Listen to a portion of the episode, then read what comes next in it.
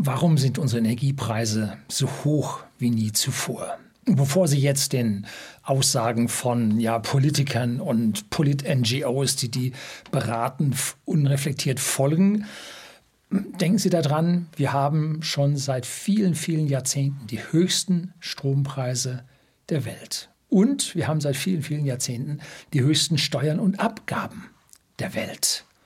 Und gleichzeitig ist das Medianvermögen in unserer Volkswirtschaft, in unseren Haushalten, das niedrigste in der Eurozone. Gibt es ein Video dazu, finden Sie unten in der Beschreibung. Hier drunter offizielle EZB-Studie. Ja, und warum? Hm, klar, Rumänien, Bulgarien haben nicht so viel Geld wie wir, ganz klar. Aber innerhalb der entwickelten Eurozone geht uns das Geld ab. Und zwar ganz massiv. Eben, wer die höchsten Steuern und Abgaben bezahlt, wer die höchsten Energiekosten hat, dem bleibt am wenigsten über, um davon Vermögen aufzubauen. Das heißt, hier fließt das Geld an der Volkswirtschaft ab. Nun müssen wir uns ein paar Fragen stellen. A, ist das Absicht? Hm. B, ist das zwangsläufig so? Und C, wer dreht da dran? Ne? Darum soll es heute ein bisschen gehen. Bleiben Sie dran.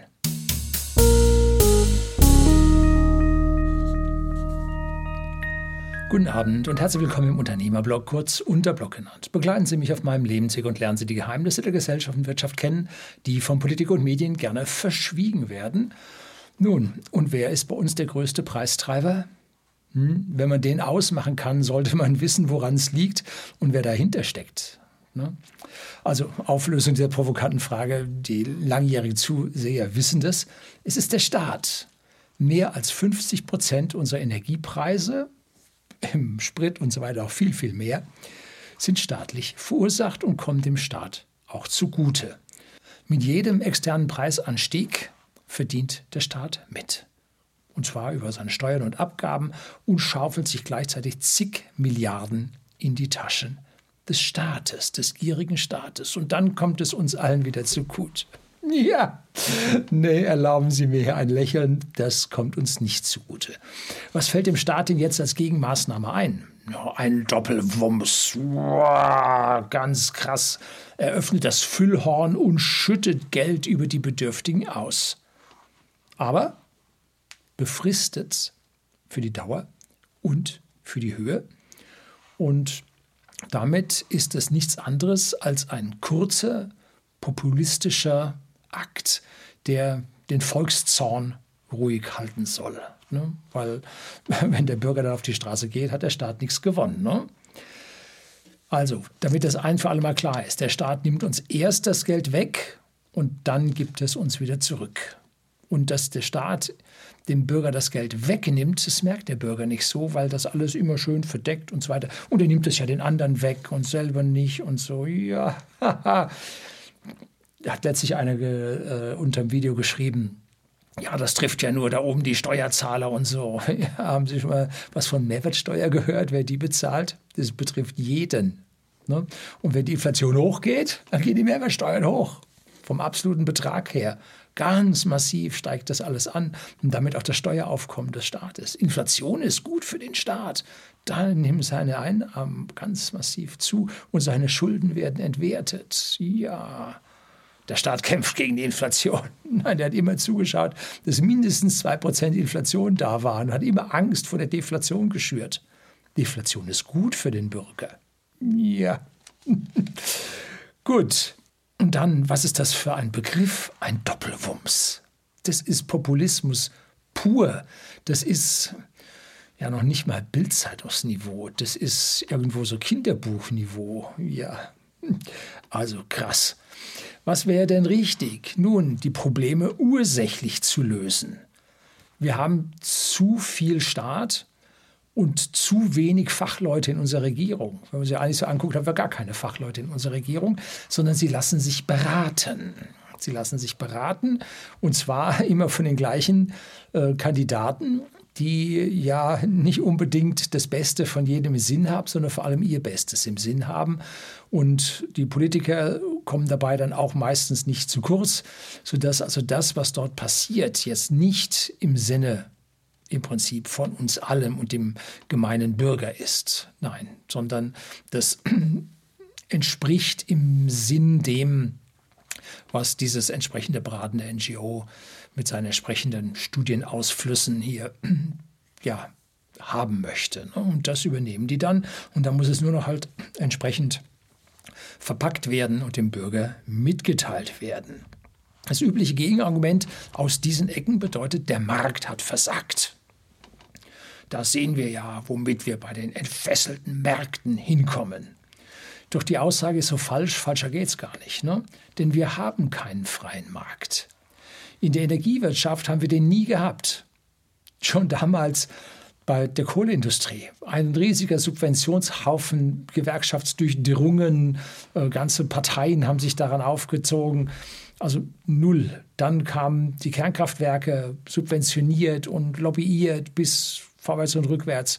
Ja, Photovoltaik und Wind sowieso komplett subventioniert und reguliert und durchreguliert. Äh, nix. Ne? Energiewirtschaft ist Subventionswirtschaft. War es und ist es auch immer und vermutlich wird es das auch ganz lange sein. Und die Lobbyisten stehen dicht gedrängt vor den Politikern mit ihren Töpfen und greifen nun alles ab, was die Politiker herzugeben haben. Und die Gesetzes- und Verordnungsdichte in der Energiewirtschaft ist sowas von hoch und eng und alle haben da dran rumgeschraubt. Es ist krass. Niemand kann bei unserer Energie von einem freien Markt sprechen. Nein, der ist nicht existent. Herr Altmaier, das ist der ehemalige Wirtschaftsminister der CDU, der sagte es einmal, die Energiewende hat uns eine Billion Euro gekostet. Und was haben wir dafür bekommen? Habe ich letztlich in dem Video hier mal zusammengerechnet. Wir haben ungefähr 5,5 Prozent unserer Primärenergie, die wir in Deutschland aufwenden, durch regenerative Energien ersetzt. 5,5 Prozent. Mehr war es nicht für eine Billion. Wenn wir das jetzt einfach mal hochrechnen, müssen wir das 20-fache ausgeben, bis wir 100 Prozent haben. Nun können wir sagen, wenn wir so viel ausgeben, wird es billiger werden. Economy of Scales mag sein. Auf der anderen Seite sind die leichtesten ja, Energiegewinnungen schon gehoben. Es wird immer schwieriger, es wird immer komplizierter, die Lagen werden immer schlechter. Sehr, sehr schwierig zu sagen. Deshalb möchte ich das mal so stehen lassen. Es wird 20 Billionen an dieser Stelle kosten. Und unser BIP in Deutschland beträgt 3,8 Billionen Euro pro Jahr. Hm? Also 5,2 Jahre, wenn wir auf alles verzichten würden. Essen, trinken, wohnen, heizen, alles weg, alles stecken wir da rein. 5,2 Jahre. Da wir das nicht tun können, äh, und wir für die eine Billion schon so viele Jahre, jetzt 20 Jahre gebraucht haben, ja, ich habe da relativ wenig Hoffnung, dass das über den Staat funktionieren kann. Über den Bürger kann das sehr wohl funktionieren, aber da hätte der Bürger ja seinen Vorteil davon. Das darf nicht sein. No? Das Perverse, wir alle drücken unser Geld ab ohne Ende und die Politik bezweckt damit so gut wie nichts. Warum sind die Energiekosten im Ausland deutlich billiger? Obwohl sie keine Strombörse wie wir haben. Könnte es sein, dass diese Strombörse keine freie Börse, so wie die New York Stock Exchange oder die Xetra in Frankfurt ist, dass das halt mit dem freien Markt nichts zu tun hat? Unsere Strombörse ist nämlich genau eins, nicht frei. Sie ist völlig falsch reguliert und hat mehr oder weniger schlecht die vergangenen Jahre funktioniert. Und zwar wurde sie nach dem alten Erneuerbare Energien Gesetz gestaltet. Und das stammt ja von dem Herrn Trittin, der sich schon damals mit seiner Kugel Eis sowas von granatenmäßig verrechnet hat. Und Herr Trittin hat ja Sozialwissenschaften studiert und hat also da mit Energiewirtschaft und so nun überhaupt nichts am Hut gehabt. Wie sollte er dann das auch wissen? Nun, wie funktioniert unsere Strombörse? Das ist der Kern, warum es bei uns daneben geht. Und unser Strommarkt besteht aus privaten Verträgen zwischen Anbietern und Nachfragern. Das ist im Prinzip eine gute Geschichte. Alles, was so nicht direkt zwischen Anbietern und Nachfragern abgeschlossen wird, kommt auf die Börse als Angebot oder als Nachfrage. Und da stehen dann Preise dran, die die einzelnen Leute haben wollen bzw. bieten können. Und soweit ist die ganze Geschichte noch okay und frei. Und unfrei ist die Sache von Natur aus, weil man nicht einfach ein neues Kraftwerk bauen kann. Das ist höchstgradig reguliert. Wenn das Kraftwerk nicht damit betrieben wird, was die Politik gerade im Moment will, dann wird es sowieso nicht genehmigt werden, auch nicht funktionieren. Und man kann also nicht einfach mit einem Kraftwerk sein Geld verdienen, sondern man ist da ganz tief in einem Sumpf an Abhängigkeiten, Regulierungen, äh, Gesetzen, Verordnungen drin, dass sich da also nicht so gerne die Leute reintrauen, um es mal vorsichtig zu sagen. Die Angebotsseite ist schon mal massiv limitiert durch dieses ja, durch diese hohen Zugangshürden zu diesem Markt. Und damit kommt es immer zu einem Nachfrageüberhang, der die Preise treibt. Und das ist das, was wir die ganzen Jahrzehnte über gesehen haben, die extrem hohen Preise bei uns, weil das Angebot verknappt wurde. So, nun gibt es also diese Angebote und die Nachfragen an der Börse in einem zeitlichen Raster von typischerweise einer Stunde laufen diese Angebote und Nachfrage auf. Es gibt auch eine Verkürzung von im Viertelstundenraster, aber die großen laufen wohl alle im Stundenraster. Und es muss ja immer genauso viel Strom erzeugt werden, in genau dem Moment, wie auch verbraucht wird. Also das ist eine Sache, das muss am Ende aufgehen. Und an einer freien Aktienbörse entstehen die Preise, indem nun die am dichtesten beiliegenden äh, Angebot und Nachfrage miteinander gematcht werden, sich dort ein Marktpreis ergibt, dann geht es immer so weiter und diese sich gegenüberstehenden Angebote und Nachfragen werden gegeneinander aufgelöst und damit ergibt sich dann ein Preis, der entweder steigt, wenn die Nachfrage überwiegt oder der fällt, wenn das Angebot überwiegt und damit kommt dann zu einem Preis zustande.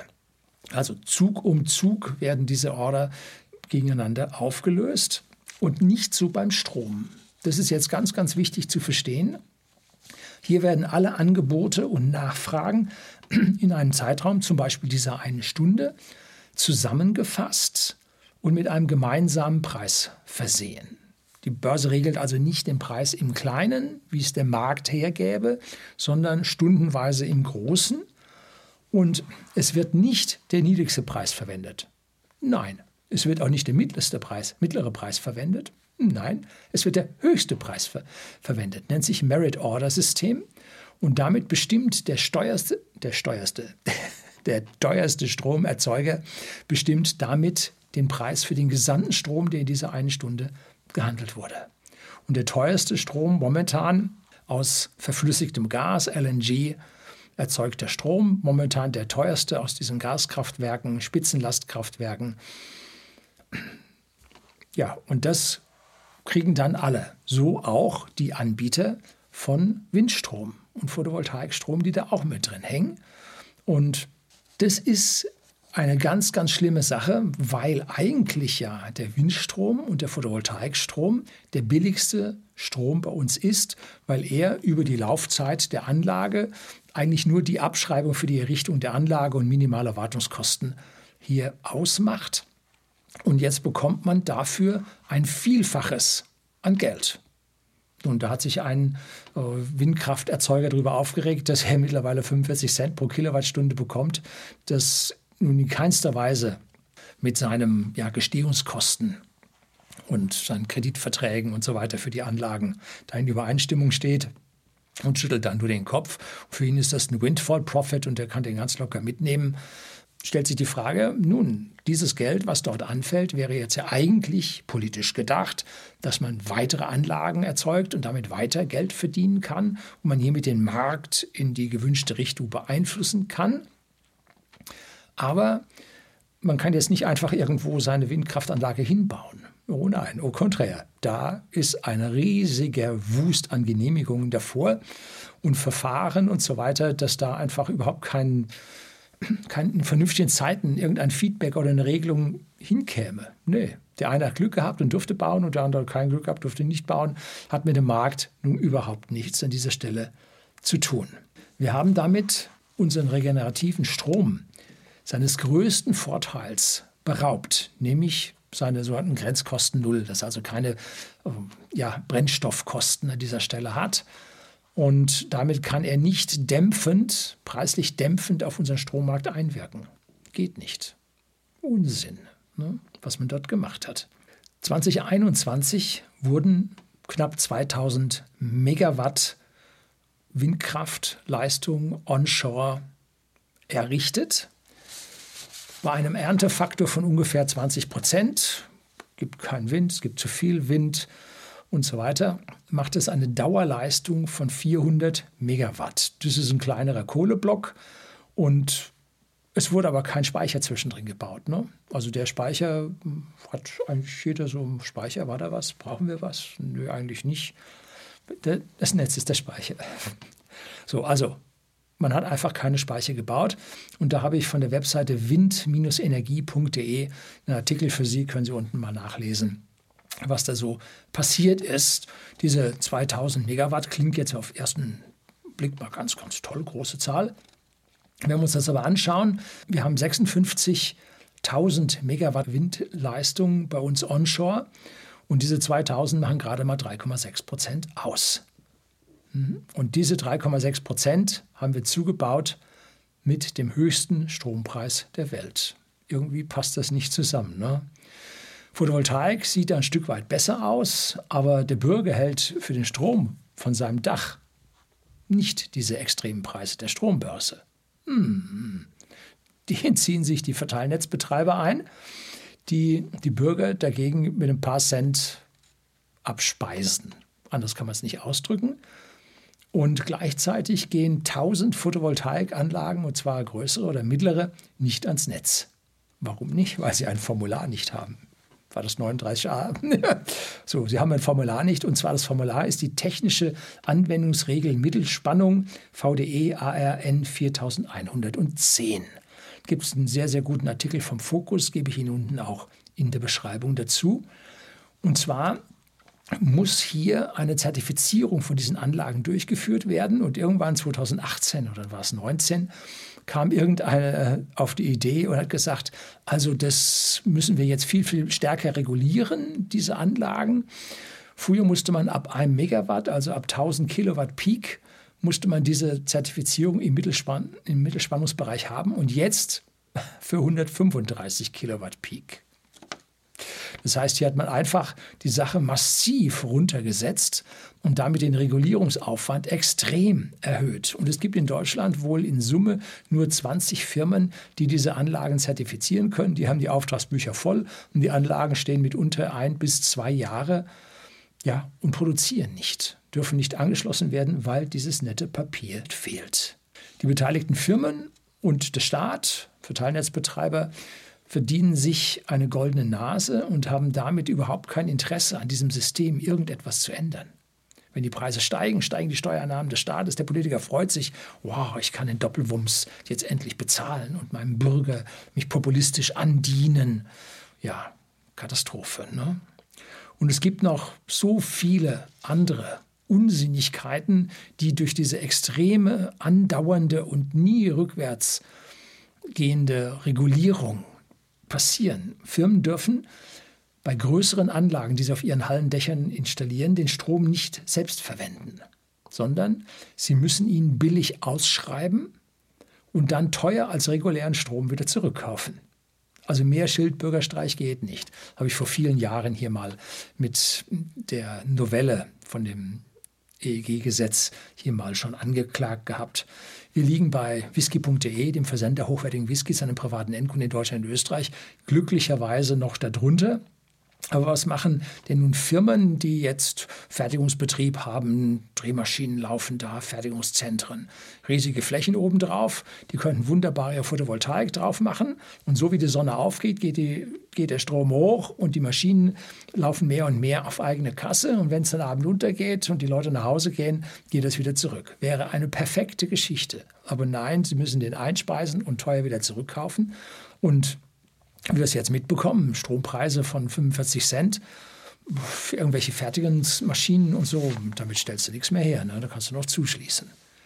Bringt nichts. Die Leute bauen also diese Anlagen nicht mehr, weil einfach ja, der Eigenverbrauch das ist, was die Leute am Leben erhalten hat. Wir haben bei whisky.de 70 Prozent, nicht bei whisky.de, bei mir privat habe ich 70 Prozent Eigenverbrauch, komme ich gleich noch drauf. In der Firma liegen wir mit dem Eigenverbrauch ja, wir laden unsere Elektroautos. Ja, wir dürften auch an die 70 Prozent rankommen. Vielleicht sind es nur 60. Ja, müsst ihr mal wieder angucken, wo wir stehen. Ne? So, und die Firmen bauen also diese Anlagen nicht, völlig überreguliert. A, kriegen sie sie nicht äh, genehmigt oder zertifiziert und genehmigt schon, dann gebaut, aber nicht mehr zertifiziert. B, wird der Strom für sie trotzdem nicht billiger. Warum sollen sie es dann tun? Ne? Also, ein massiv teurer, hoher Strompreis, ein teurer Strom ist ein Standortnachteil, den die Industrie an dieser Stelle nicht mehr bereit ist zu bezahlen. Äh, die Firmen ziehen halt jetzt weg in andere Volkswirtschaften wo es besser geht. Ne? Privat liege ich über einem Limit oder diesem Limit von 10 Kilowatt Peak und muss meinen selbstgenutzten Strom an der Photovoltaik für meine Wärmepumpe zu Hause versteuern. Ne, ich habe 70 Prozent Eigenverbrauch, eigentlich eine ganz super ausgelegte Anlage. Und dazu musste ich eine Firma anmelden, ja, eine GBR. Und erstelle jedes Jahr eine Sonderbilanz für das Finanzamt. Steuerberater nimmt mir 600 Euro dafür. Und ich muss meinen selbstverbrauchten Strom versteuern als geldwerten Vorteil. So wie wenn man beim Automobilkonzern seinen Firmenwagen seinen Jahreswagen übernimmt, muss man den geldwerten Vorteil bei dem dann versteuern. Und genauso ist es bei der Photovoltaik auch, nur dass man keinen Freibetrag hat. Ne? So, also man muss das Ding da versteuern. Und da ich so viel selbst verbrauche und ich so hoch versteuern muss, bringt mir das bisschen, was ich für ein paar Cent, 11,3 Cent, zum Verteilnetzbetreiber einspeise, äh, macht den Kohl nicht fett. Ne? Also das geht einfach nicht mehr auf. Ich werde also nächstes Jahr mit aller hoher Wahrscheinlichkeit meine Anlage zu einer nicht einspeisenden Anlage abwerten und damit kein Geld mehr bekommen vom Verteilnetzbetreiber und damit muss ich meinen äh, selbstverbrauchten Strom damit auch nicht mehr versteuern. So einfach wird das sein und dann wird die ganze Bürokratie los aber 30 Prozent meiner Anlage des Stroms bleibt auf dem Dach, wird nicht runtergeholt, weil halt die Politik Entschuldigung, zu blöd ist, das zu verstehen, dass der Mensch an dieser Stelle ja auch gucken muss, wo er bleibt und nicht noch zusätzlich einen höheren Preis ja, für sich selbst über die Steuer akzeptieren muss. Ne? An diesen wenigen Beispielen können Sie jetzt erkennen, wie dicht das System am Exitus ist wie weit das überreguliert ist, wie bescheuert die ganze Geschichte aufgesetzt ist und überhaupt nicht zeitgemäß. Und weshalb? Damit wir 5,5 Prozent unseres Primärenergiebedarfs per regenerative Energien decken? Wie verrückt sind wir? Also mehr regulieren kann man nicht und das für 5,5 Prozent. Und unsere Politiker und die von ihnen per Gesetz abgestellten Beamten sind der Meinung, dass ihre staatliche Regulierungswut zu besseren Ergebnissen führt als die Freiheit des Marktes und des Bürgers. Wie gesagt, wir haben keinen freien Energiemarkt. Wer das erzählt, will Ihnen was verkaufen. Ja, und zwar nichts zu Ihrem Vorteil. Wir haben keinen freien Markt. Er ist höchstgradig reguliert. Und wer ist der Markt? Der ist nicht unmenschlich, kapitalistisch oder sonst was, sondern das sind Sie und das bin ich. Wir sind der Markt. Und wir entscheiden innerhalb dieses Marktes, was wir tun werden. Und wenn einer nun an diesem Markt irgendwo dreht, dann werden wir darauf reagieren. Ne? Und mitunter anders, als sich das die Politik vorstellt. Zum Beispiel die Industrie, die kleinen Mittelunternehmen müssen jetzt Energie sparen die haben schon immer Energie gespart, weil wir die höchsten Energiepreise der Welt hatten oder haben. Das heißt, wir konnten nur mit unserer Fertigungsindustrie überleben, wenn wir sowieso sehr, sehr sparsam und hocheffektiv waren. Jetzt dreht man das oben rüber raus, ja, dann hört man halt auf. Ne? Ne? Der Hund springt nicht, wenn die Wurst zu hoch hängt. Und genau da sind wir jetzt angekommen. Und jetzt mit einem Doppelwumms hier was zu bezwecken, ich habe meine Zweifel. Weil A wird ja das Problem nicht gelöst, ganz tief unten. Und es ist nur eine begrenzte Menge an Geld an dieser Stelle. Das heißt, das ursächliche Problem ist nicht gelöst und kleine und Mittelunternehmer denken langfristig und nicht so kurz wie Politiker. Ne? So, also die kann man mit so einem Wumpf nicht zum Bleiben bewegen. Ne? Nee, das klappt nicht. Den Markt kann man nicht verbieten. Er bildet sich einfach. Selbst die DDR hatte einen Markt, ne? einen Schwarzmarkt. Aber die Menschen suchen ihre Wege, suchen ihren Markt, auf dem sie das erreichen können. Und 250.000 junge, leistungsbereite Bürger verlassen jedes Jahr unser Land. Sollten wir auch mal drüber nachdenken. Und die Firmen tun das jetzt auch. Und der heimische Bürger glaubt weiterhin, dass die Industrie der Böse ist. Und mit ein paar Zuschüssen über den Winter kommt alles wieder in Ordnung. Machen Sie sich keine Sorgen. ja, betrachten wir den Geldfluss. Follow the money. 200 Milliarden will der Staat nun zusätzlich an Schulden machen. Ja, nein, das ist Sondervermögen und soll die normale gute Wirtschaft, die wir im Staat machen, soll die jetzt also hier nicht in die falsche Richtung ziehen. Das ist ja auch nur einmalig und so weiter. Ja, nee, du mich auch. So, also 200 Milliarden und die FDP windet sich, der Finanzminister windet sich. Dieses Geld hat der Bürger, hat der Staat, beziehungsweise wird der Staat dem Bürger aus der Tasche nehmen, beziehungsweise lädt dem Bürger weitere Schulden für die Zukunft auf den Buckel. Und wo fließt das Geld hin? Vor allem in die Hände der Konzerne und von dort aus weitergehend steuerfrei ins Ausland. Das heißt, das Geld, was man uns wegnimmt, fließt aus unserer Volkswirtschaft ab. Hm? Übergewinnsteuern würden wieder zurückkommen. Und jetzt sagt man, nein, Übergewinnsteuern ist jetzt so nicht so, ist schwierig, EU will das auch nicht und so. Also zahlen wir da oben dann doch diese Differenz drauf mit Zuschüssen und sorgen dafür, dass dieses Geld mit Sicherheit die Volkswirtschaft verlässt. Ne? So, sollte man drüber nachdenken, ob das so in Ordnung geht. Die EU-Länder haben dann gleich gemault. Wir angeblich reichen Deutschen hätten dieses Geld unter den EU-Ländern aufteilen müssen. Ja, wie sonst immer. Ne? wie immer. Und auf einmal ist auch bei den EU-Ländern Schluss mit lustig, weil das Geld nicht bei ihnen, sondern aus der EU komplett gleich mal rausläuft. Ne? Dumm gelaufen. Hat sich jemand zwischen sie und unser Geld gedrängt. Ne? Wir hätten es sowieso nicht gehabt, brauchen wir sowieso nicht drüber nachdenken. Aber die üblichen Bevorzugten, die haben es jetzt auf einmal auch nicht mehr. Das ist natürlich jetzt schon schlimm. Es gibt also nur eine einzige Lösung für unser aller Probleme. Und das ist weniger Staat, weniger Regulierung, weniger Abgaben und weniger Steuern.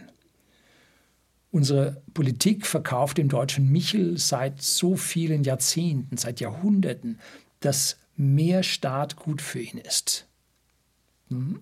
Und wenn die Bildung der Bürger immer schlechter wird, weil der Staat immer weniger Geld für Bildung übrig hat und damit den Bildungsstand der Bürger absinkt, dann glauben die das auch noch besser. Ne? Und dann werden sie auch noch erkennen, oder würden Sie mit höherer Bildung erkennen, wer Ihnen denn da in die vollen Taschen greift und Sie an unserer Arbeit labt? Die Politik und ihre Konzerne. Und nun machen die KMUs reihenweise zu. Und wer auf der Straße anschließend steht, der wird vielleicht erkennen, ganz vielleicht erkennen, wem sie das an dieser Stelle zu verdanken haben. So, das sollte Ihnen klar machen, dass unser Energieproblem, unser Energiepreisproblem nicht gelöst ist. Es ist nach wie vor da. Es wird sich in absehbarer Zeit, in den nächsten Jahren, nicht lösen. Und so wie der Energiepreis ein bisschen runterkommt, jetzt wie es beim Öl so den Anschein hatte, reduziert die OPEC die Fördermengen und sorgt dafür, dass der äh, Ölpreis weiterhin leicht steigt und so in Richtung 180, 90, 100 Dollar pro Barrel äh, sich entwickelt. Und wo sie dann dort aufhören werden, ist die ganz große Frage. Denn diese Staaten haben ja auch einen hohen Finanzbedarf bei sich im Land. Ne? Weil die ja nun ja, keine solche große Fertigungsindustrie haben wie wir. Wenn man uns allerdings jetzt den Strompreis übertreibt, unsere Wirtschaft zusammenbricht, schaut es nicht so doll aus, auch für die nicht, weil wir da nicht mehr so viel bezahlen können. Ne? Und dann kommen gleich Länder daher und haben gesagt, ja, Industrie, wenn ihr jetzt hier in Europa oder in Deutschland zumacht, dann kommt gleich mal rüber zu uns nach USA, findet der tolle Randbedingungen, günstige Energiepreise, starken Dollar, alles gut. Da kannst du bei uns was werden. So, ist das in unserem Sinne? Tja, muss ich jeder selbst überlegen, ob er diesen politischen Chaostruppen weiterhin ja, die Fahne trägt oder ob er nun endlich dann auch mal äh, erkennen kann, dass alles das, was so schön ihm erklärt wird, als blühende Zukunft mit schönen drehenden Windrädern. Ob das dann am Ende alles auch so kommen wird, wenn man nicht grundsätzlich die Dinge ändert und das in die Hände der Bürger übergibt und nicht in die Hände der Politiker lässt. Ich bin pro Photovoltaik, hab's auf dem Dach, ich bin pro Windkraft, bin pro Elektroautos. Aber so, wie es unsere Politik macht, wird das nicht werden. Ne? Auf gar keinen Fall. Over the top. Das soll es heute gewesen sein. Herzlichen Dank fürs Zuschauen.